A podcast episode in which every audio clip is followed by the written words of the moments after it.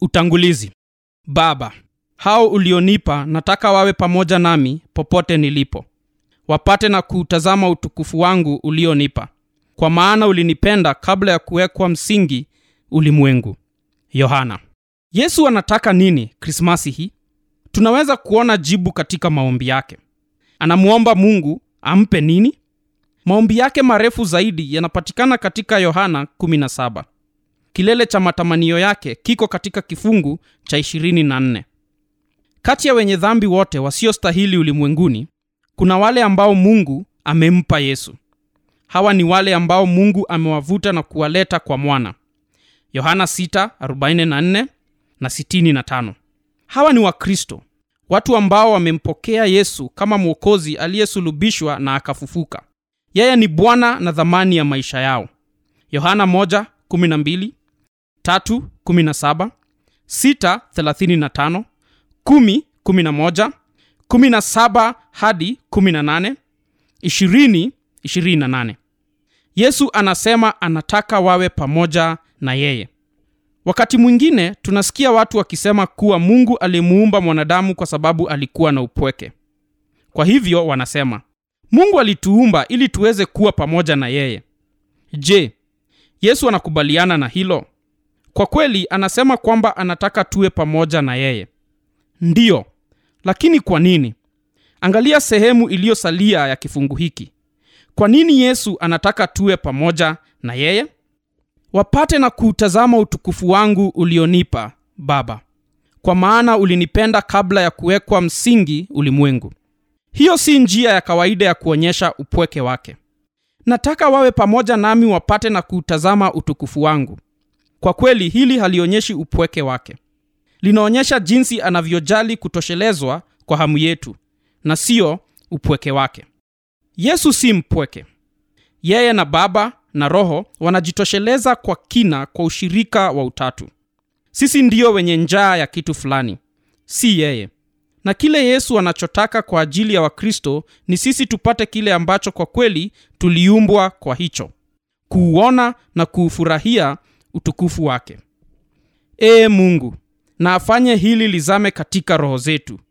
Yesu alitufanya. Yohana 1 tuuone utukufu wake. Kabla hajaenda msalabani yesu anamuomba baba tamanio lake la ndani kabisa. Baba hao ulionipa nataka. Nataka kwamba wawe pamoja nami popote nilipo wapate na kuutazama utukufu wangu lakini hayo ni nusu peke yake ya kile ambacho yesu anataka katika hivi vifungu vya mwisho vya jinsi mambo yalivyo vya maombi yake. Nimesema tu hivi punde sisi kwa kweli tumeumbwa kwa ajili ya kuuona na kuufurahia utukufu wake. Je hicho ndicho anachotaka? Kwamba licha ya kuuona utukufu wake pia tuufurahie tuvutiwe nao tupendezwe nao tuudhamini tuupende angalia kifungu cha 26 kifungu cha mwisho kabisa. Nami naliwajulisha jina lako tena nitawajulisha hilo ili pendo lile ulilonipenda liwe ndani yao nami niwe ndani yao. Huu ndio mwisho wa hilo ombi. Lengo la yesu la mwisho kwa ajili yetu ni lipi? Sio tu kwamba tuuone utukufu wake lakini kwamba tumpende yeye na pendo lile lile alilo nalo baba kwa ajili yake. Ili pendo lile ulilonipenda baba liwe ndani yao. Tamanio na lengo la yesu ni kwamba tuuone utukufu wake. Na kisha ili tuweze kupenda kile tunachoona na pendo lile lile alilo nalo baba kwa ajili ya mwana. Na hamaanishi kwamba tuigize tu lile pendo la baba kwa ajili ya mwana.